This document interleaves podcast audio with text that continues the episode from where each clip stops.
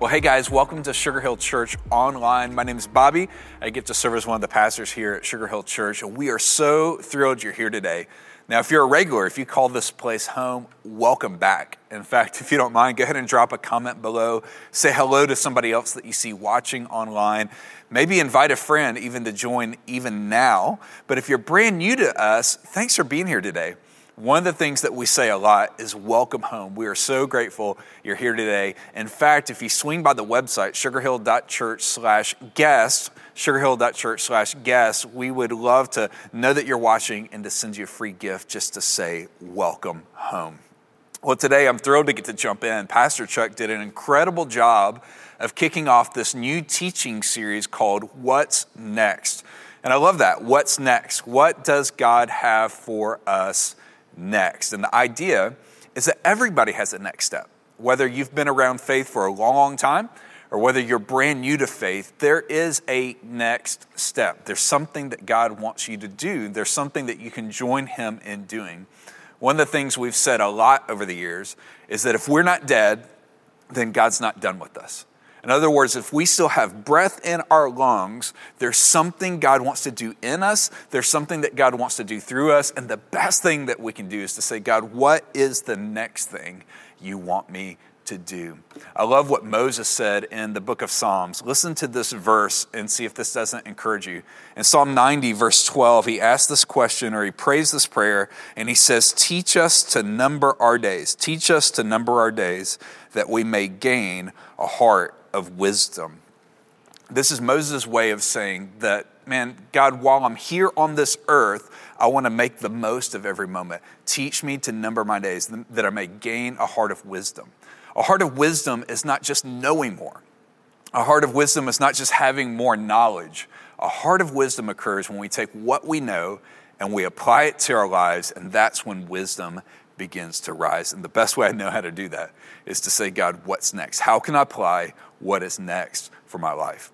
Well, as we begin to think about September 20th here at Sugar Hill Church, we're thinking about regathering and we're thinking about what does that look like with COVID and moving exclusively online for these last six months. What does next look like, not just for us as individuals, but what does it look like for us as a church, both a local church and part of a global church as well? I said before on this broadcast that when COVID first hit, I saw it as just this little interruption. I thought, man, we're going to get back to normal in two or three weeks. And then later, I, I, I, realized this is not just an interruption, this is a disruption, meaning that things are going to be different from now on. And now, when we start thinking about the season we're in, people are asking the question how do we get back to normal? Or what does the new normal look like? Or what does it look like for the church to reopen? And I get all that. I mean, who, who doesn't want to get back to normal if normal means I don't have to wear a face mask when I'm getting my haircut? Who doesn't want to get back to normal when you think, man, I don't want to walk into a restaurant and wear a mask for 10 seconds and then get to my table, then have to take it off? Who doesn't want to get back to normal where you don't worry about the aisle police at the grocery store that are going to yell at you if you're going the wrong direction? I, I get the idea that we want to get back to normal. But here's what I know, and here's what I believe about the church. One is that we're not reopening because the church never closed. I mean, the church has been alive and well and doing the work of the ministry. I've been using the phrase number two, regathering, and I, I like that better than reopening, but the truth is, we've had people gathering throughout the season. What I really believe is that instead of reopening or regathering, what's next for the church is a resetting for us to get back to being crystal clear of what the church is all about. In fact, I'm reminded of what the late great evangelist Billy Graham said. Back when the Cold War was going on with Russia, Billy had spoken to crowds, and some of his conservative friends uh, pushed back on them. They didn't think he took a strong enough stance. They didn't think he was bold enough. And they said, Billy, you're going to set the church back 50 years. You're going to set the church back 50 years. And here's what Reverend Graham responded with Reverend Graham said, I am deeply ashamed. I've been trying very hard to set the church back 2,000 years. And so when we ask this question, what's next for the church? I don't want us to go back six weeks. I don't want us to go back six months, six years, or even 60 years.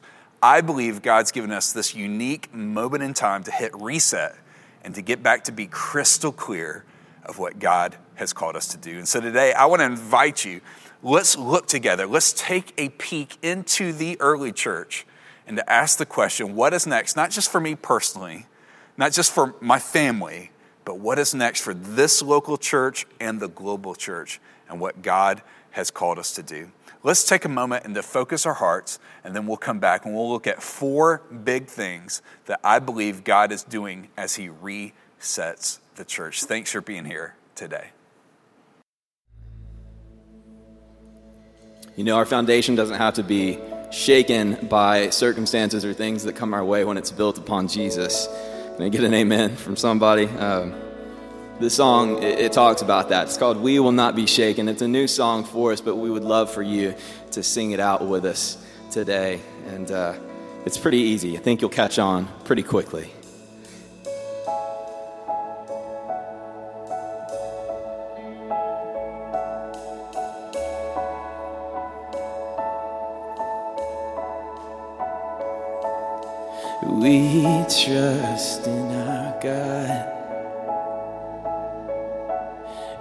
Through His unfailing love, we will not be shaken. We will not be shaken. We will not be shaken. Yeah, sing that out. We trust in our God and through his unfailing love we will not be shaken. We will not be shaken. We will not be shaken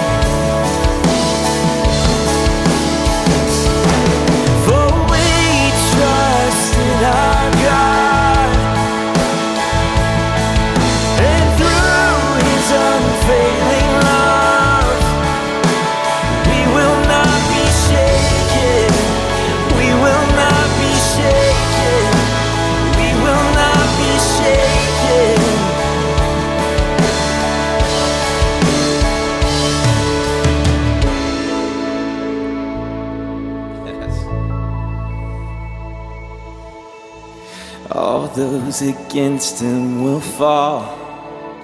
For our God is stronger, he can do all things. No higher name we can call, for Jesus is greater, we can do all things. No, those against him will fall. For our God is stronger,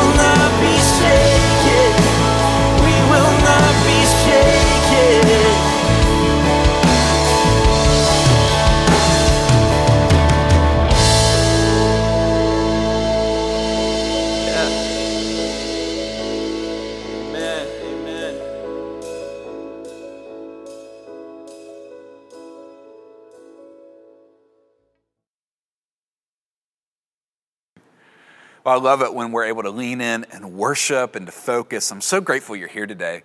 Uh, as we think about what God's doing in the church, we've said it's not a reopening. Why? Because the church never closed. It's not just a regathering, though that's essentially part of it. It really, we believe, is a resetting. That God's given us this unique moment in all of history to be able to hit pause and say, how do we make sure we're crystal clear on what God has called us to do? And I can't think of a better example of how to look at this than in Acts chapter 2. If you know what happens in Acts chapter 2, Jesus has died on the cross. He was placed in the tomb. Three days later, he came back to life with resurrection life. Over the next handful of weeks, he was seen by hundreds and hundreds of people, and then he returned to heaven. And when he returned to heaven, he commissioned his disciples to say, Hey, now you're the light of the world. Take this message out.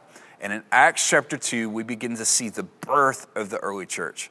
In fact, Peter, one of the people that had denied Jesus three times that he knew him, was restored by Jesus himself. And in Acts chapter 2, he stands up and he preaches a powerful message.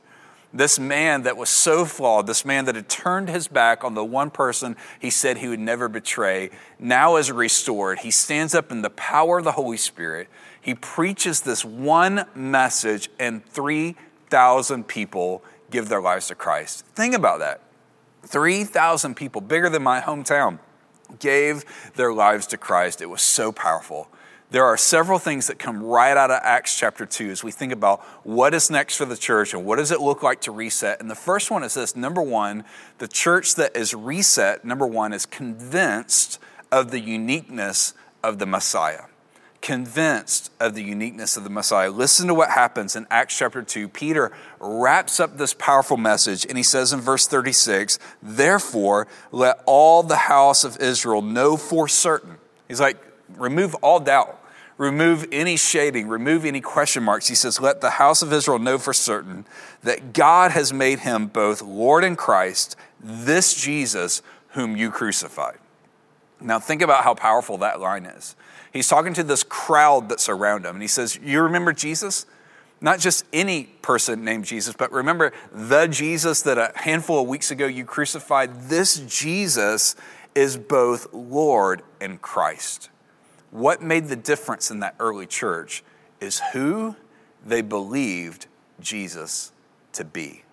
Think about this when Peter's preaching this message, he was preaching this message to a crowded spiritual stage. And what I mean by that is there's a lot of false worship going on. In fact, many of you have probably been overseas, and many of you have probably visited Rome at some point. If you've ever been to Rome and you've ever been to places like the Pantheon, you begin to see that there are these places of worship set up for all kinds of false idols, all kinds of false gods, all kinds of false worship.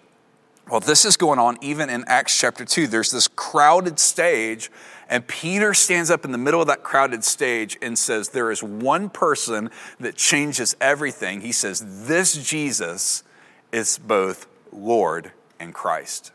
I love that.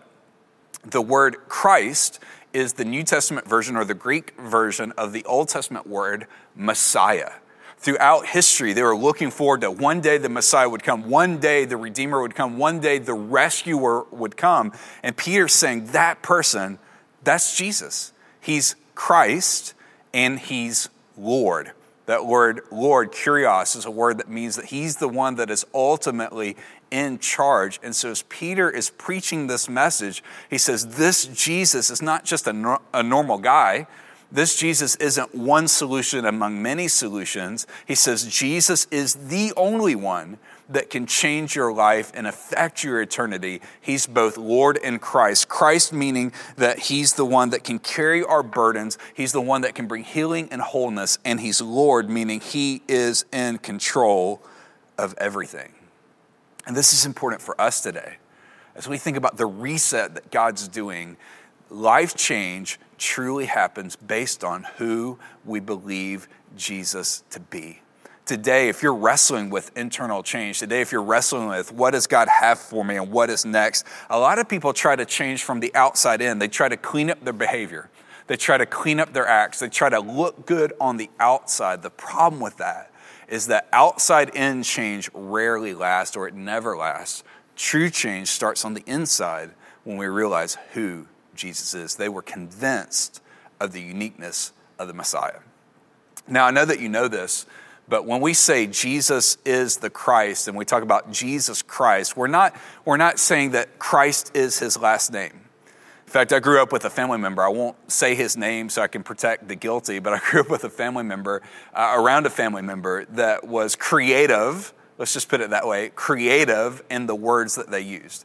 Now, I was in the military for a number of years. I heard a lot of cussing in my day, but this relative of mine took it to a whole nother level. He was inventive in the words that he'd come up with, and sometimes he would act like Christ was the last name of Jesus. Now, I know that y'all know this, but let me just break it down just to be crystal clear. Jesus is not his first name, and Christ is not his last name. Jesus didn't come from the Christ family right?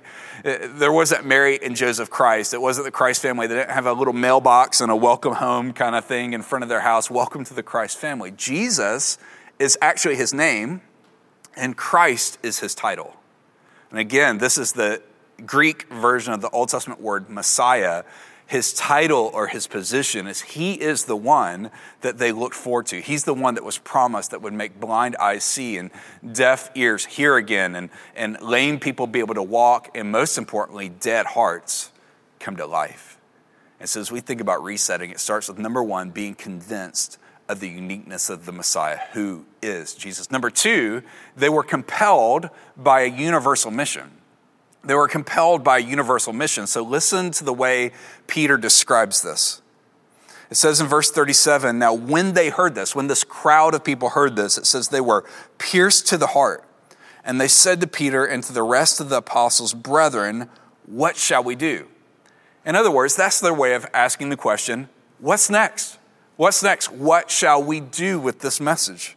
Verse 38 And Peter said to them, Repent and each of you be baptized in the name of Jesus Christ for the forgiveness of your sins, and you will receive the gift of the Holy Spirit. For this promise is for you and your children and for all who are far off, as many as the Lord our God will call to himself. Think about this mission. Think about the way Peter talked about this. 3,000 people are giving their lives to Christ, and yet he doesn't stop there he is intentional to talk about this universal mission. He says this gift is for you, so the people in the crowd, it's for your children, the next generation that's going to come, and it's for everybody that's even far off, as many as the Lord God will call to himself. Here's the mission He says anybody can come. Anybody can come. Anybody can come to Jesus. This message isn't just for today. This mission isn't just for this crowd. This mission isn't just for those that are right here in the center of this. He's saying it's for you, it's for your children, it's for those that are far off. He's saying this mission is universal. I think it's based on this idea that everybody's going to spend forever somewhere.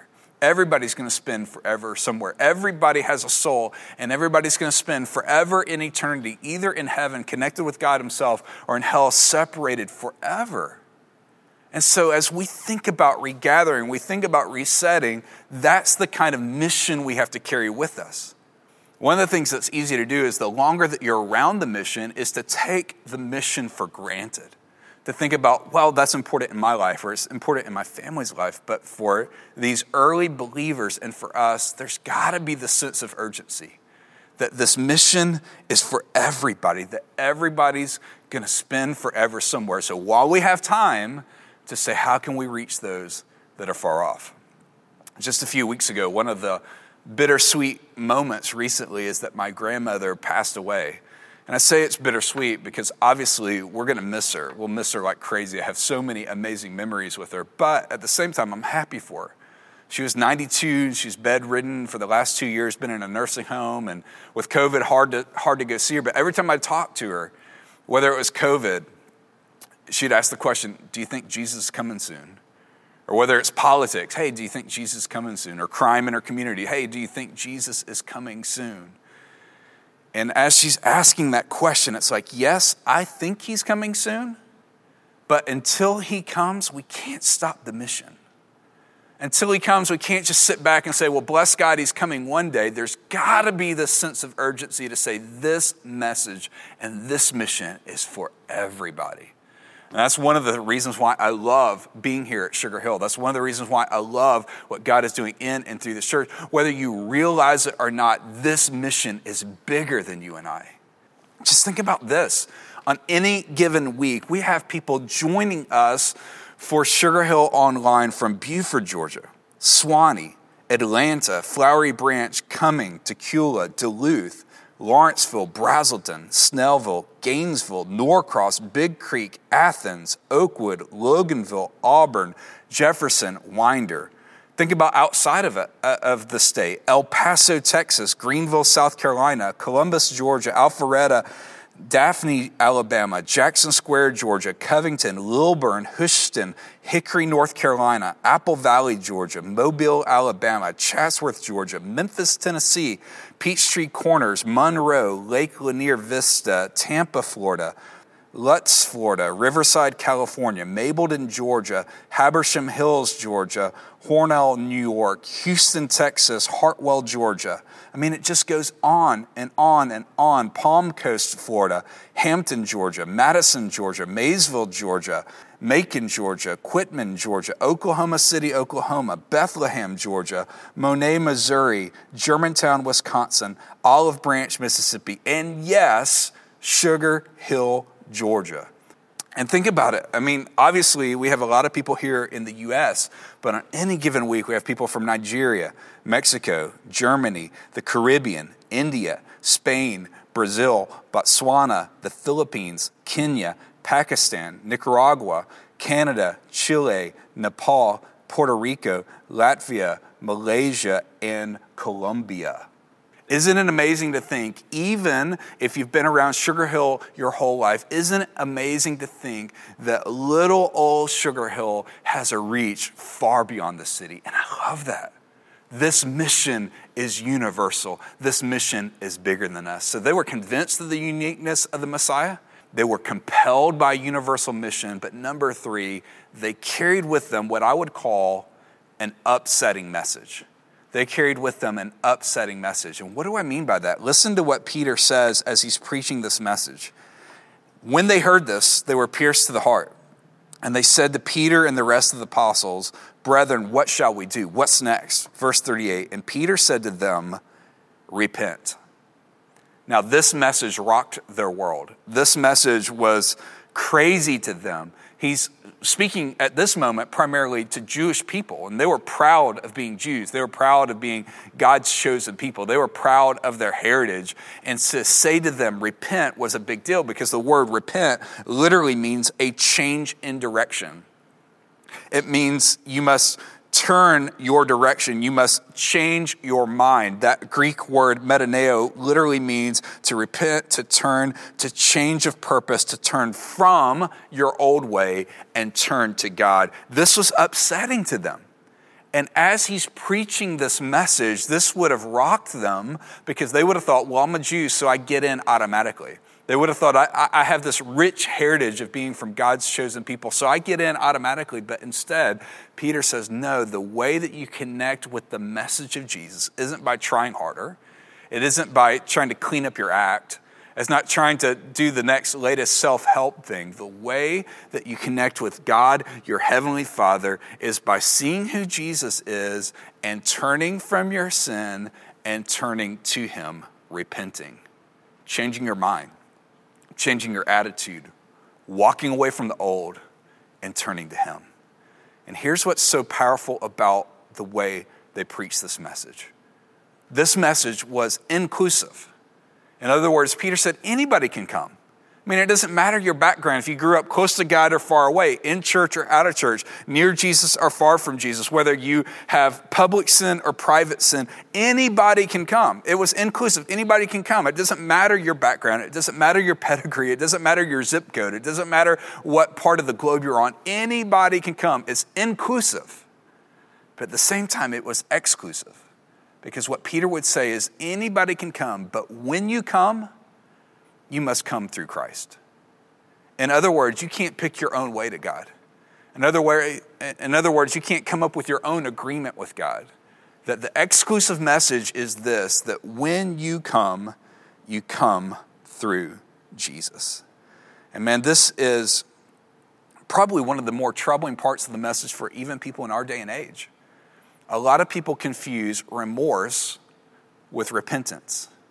Remorse is when we have sin in our life and we're found out and we're like, man, I'm sorry.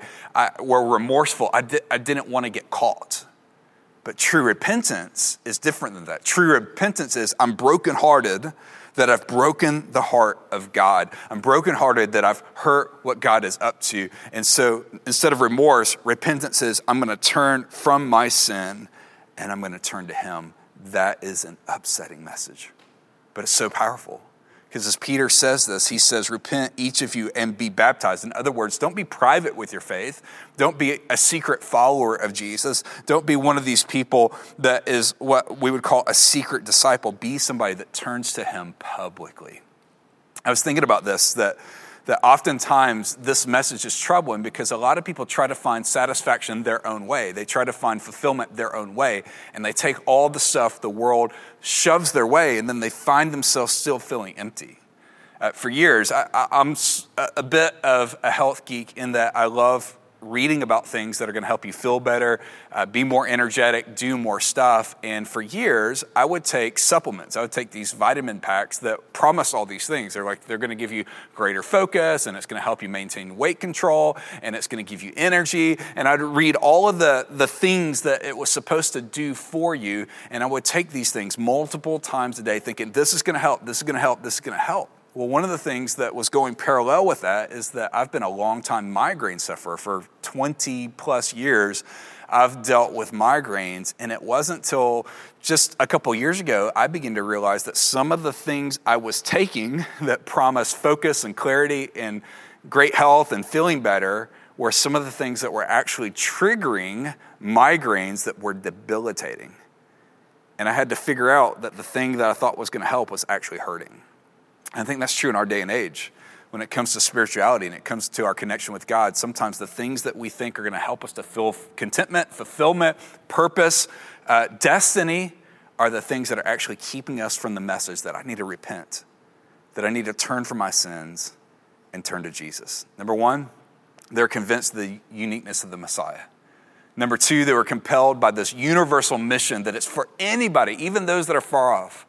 Number three, they carried with them this upsetting message that anybody can come, but when you come, you come through Christ. And then finally, number four, they changed the world with unusual methods. They changed the world with unusual methods. Let me rattle these off to you, and then I want to invite you to join me Wednesday night for midweek at 7 p.m., either on our Facebook page or at live.sugarhill.church, where I'm going to break down these six things. But listen to the things that they use. They use teaching, it says they devoted themselves to the apostles' teaching. They used baptism. It says when they, they those that have received his word were baptized. They used communion or the Lord's Supper, where it says, and they devoted themselves to teaching and to the breaking of bread and prayer. They used discipline. It says in verse 43, they had this sense of awe at the many wonders and signs that were taking place. They used scripture and creeds. It says in verse 47 that they were praising God and having favor with the people, and the Lord was adding to their number. And they used pastoral ministry. It says in verse 43 that they saw these many wonders, the signs that were taking place through the apostle. These are not things that the world uses, but these are things that the early church used. And I, again, I want to encourage you to join me Wednesday night at 7 as we talk about why these six things are so important. But let me close by saying this that the small ragtag group of people begin to grow. And as Peter preached this message, thousands came to Christ. And then throughout the book of Acts, the, the early church begins to explode. By the time you get to Acts chapter 17, where Paul walks into the city and they look at Paul and his companions and say, These men who have turned the world upside down, they have come here also. The small group of people that were convinced of who Jesus was that had this mission that was bigger than them, that had a message that was crystal clear to say that when you come, you come through Christ. What began to happen is they applied the six tools of the church. That small group of people begin to grow. And what began to happen is those small groups that met in homes got so large that they could no longer meet in homes. And what began to happen is as the influence of the gospel began to spread, the houses of ill repute, the bathhouses of their day, begin to empty out. Places of sin, places of craziness begin to empty out. And those small groups of people that outgrew their homes ended up meeting in the very places where sin used to reign supreme. And when you begin to fast forward a few hundred years, you begin to see the church unstoppable, as we talked about last month, the church unbreakable, the church that never stopped being open, the church that never stopped actually gathering, begin to turn their world upside down. Can you imagine what would happen? Can you imagine as we lean into this next season we ask the question, what's next? Not just for us individually or us as a family, but for our church locally and globally. Can you imagine what would happen if this message took so much root and it got so much momentum behind it? Can you imagine that wherever you're watching from today, that sin would lose its grip and the light of the gospel would seen, be seen, and people in our day and age would be able to say, the world has been turned upside down here also. Wherever you are is your Rome. Wherever you're watching from is a place that God wants to change. And it starts with you. It starts with a person saying, I believe who Jesus is. I believe that mission is important, that he came to earth to die on the cross for my sins, your sins, the sins of the world. I believe that anybody can come to him, but they come through him. And the best place to start is by saying yes to him. And so today, if you're watching, my friend, and there's never been a moment that you've taken the next step of saying, Jesus, I want to turn from my sin and turn to you, I want to invite you to do that today. If you're watching today and you already know him, maybe during this time of prayer, you would ask the question, Jesus, what's next for me? But let's pray together today. As we pray, I'm going to pray out loud, but I invite you to pray in your head and your heart. If there's never been a moment that you've turned from your sin and turn to Jesus. There's never been a moment you've made that, that shift, that repentance. I want to invite you to do that today. It's not really the words that save somebody, but it's the heart behind it to say, Dear Jesus, I know that I'm a sinner and that my sin separates me from you. I know that there's no way I could earn your forgiveness. I know there's no way I could clean it up myself. But I believe you died on the cross for my sins. And I believe you're alive today. And as best as I know how, I ask you to forgive me and save me. Rescue me. Help me to turn from my sin to you. And Jesus, would you help me to live it out? If you prayed that part of the prayer with me, the promise of Scripture is that you have been saved. If that just happened for you, would you thank Him? Would you say, Dear Jesus, thank you for salvation? And whether you just prayed that or if you prayed that years and years ago and you know Christ personally, would you pray this part of the prayer with me? Dear Jesus, help me not to settle, help me not to grow stagnant, but help me to know the next step in following you. For some of you, as we're praying, it may be baptism. For others of you, it may be starting a small group, inviting people over to your home. For others of you, it's to re engage with the church somewhere along the way during COVID. You've disconnected and you've, you, you've strayed away. Whatever that next step is, would you say, Jesus, would you help me to know what's next and give me the courage to take that step? And it's in Jesus' name we pray. Amen. I love that. We don't have to reopen because we never closed. Regathering is great, but it's not all there is to it. There's a reset, there's something powerful that happens when we begin to say, God, we want to get back to the basics. We don't want to go back six months, six years, or 60 years. We want to go back to the beginning and be convinced of who you are. All of life's change happens based on who Jesus is. Thanks for being with us today. We love you. Thank you, church, for joining us today, and thank you, Pastor Bobby, for that great word. If you have any needs or any prayer requests, we would love to hear from you. Email us at prayer at sugarhillchurch.com. Let's continue to lift up our pastors and this amazing church in weeks to come. Have a blessed week, and we cannot wait to see you next time.